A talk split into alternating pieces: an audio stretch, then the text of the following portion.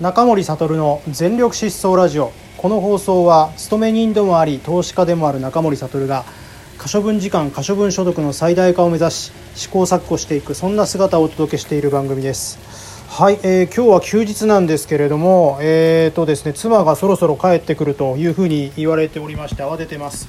えーと、今日はですね妻からあの宿題を受けておりまして焼きそばを作っといてくれということでちょっと今焼きそばを作ってるんで、えー、ちょっとそんなですねちょっと姿をですねお届けしながらちょっと焼きそばを作ってるシーンをちょっとお話実況中継してみたいと思います。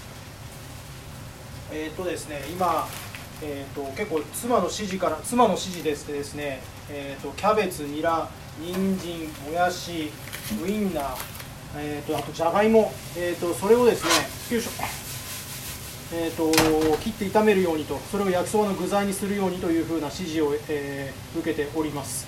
で、えー、と今細かく刻んでます、えー、と1歳の娘がいるので、えー、その彼女のための離乳食を離乳食じゃ離乳食、えーとまあ、彼女用のえーと、食事にもしなきゃいけないのでちょっと具材を細かく作んなきゃいけないんですよね。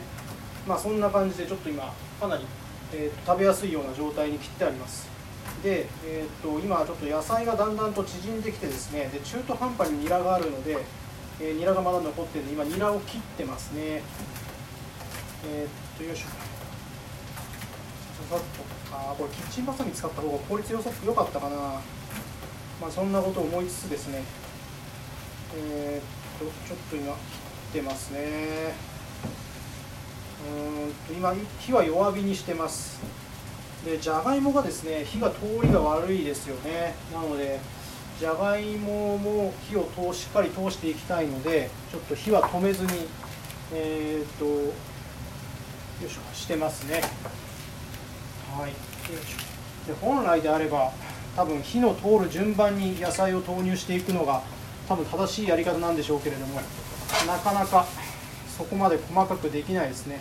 今の、あのー、住んでるところは借家借家というか、まあ、賃貸なのでやっぱりキッチンも狭いんですよ。で狭い中でですねやんなきゃいけないのでなかなかやっぱり料理はしづらいんですよね。よいしょ。そろそろいい感じまあだいぶ野菜も縮んで傘が減ってきました。そんなわけでえーと、焼きそばを投入します。で焼きそばはですねあのあれです。あのいつもスーパーで見かけるマルちゃんの焼きそばですね、えーと、一番ポピュラーなやつ。そしてそれを、まあ、食べやすいようにということで、えーと、1玉がですね、えー、1玉を4つに、えー、包丁で切りました。でそれをもう3つ丸ごと投入ですね。マルちゃんの焼きそばはあの1袋で 3,、まあ、3つあるんですけれどもそれを全部入れちゃいます。よし。さて。ちょっとなんか水を入れるじゃないですか。マルちゃんの焼きそばって。だけど水を入れるとちょっと麺自体が柔らかくなっちゃって。片面好きの自分としてはですねなるべく水は少なめにしたいんですよね。ああとさっきよいしょ。ウインナー言ったかな、えーと、一応野菜の具材の他にねウインナーも入ってます。ウインナーは、えーと、コウクンという、まあ、ポピュラーなウインナーですかね。よいしょちょっと水水もいいんですけどせっかくなんでちょっと料理酒を入れようかな。えー、っと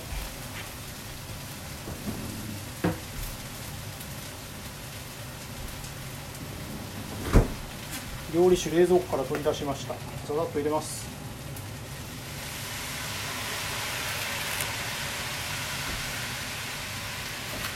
よいしょ。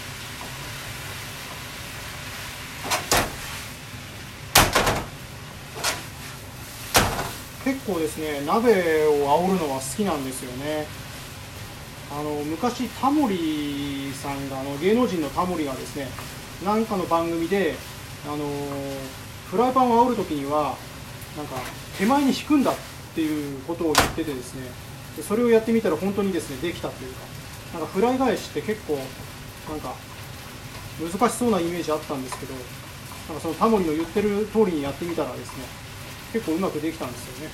それで料理が好きになったっていうわけではないんですけれどもまあ一つなんですか料理のスキルを覚えた瞬間ですね。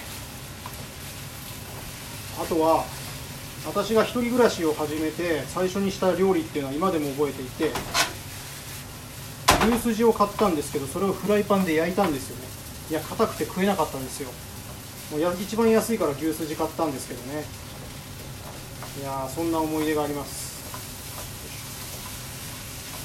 大体こんな感じかな。よし目処がついてきた。はい。で、えーと、この後ですね、えーと、まずは1袋焼きそばのソースを入れて、えーと、まずはその娘用の味が薄めのやつを作ろうかなというふうに思います。それで完成ですね。はい。あ帰ってきた。じゃあそろそろ、えー、と切りたいと思います。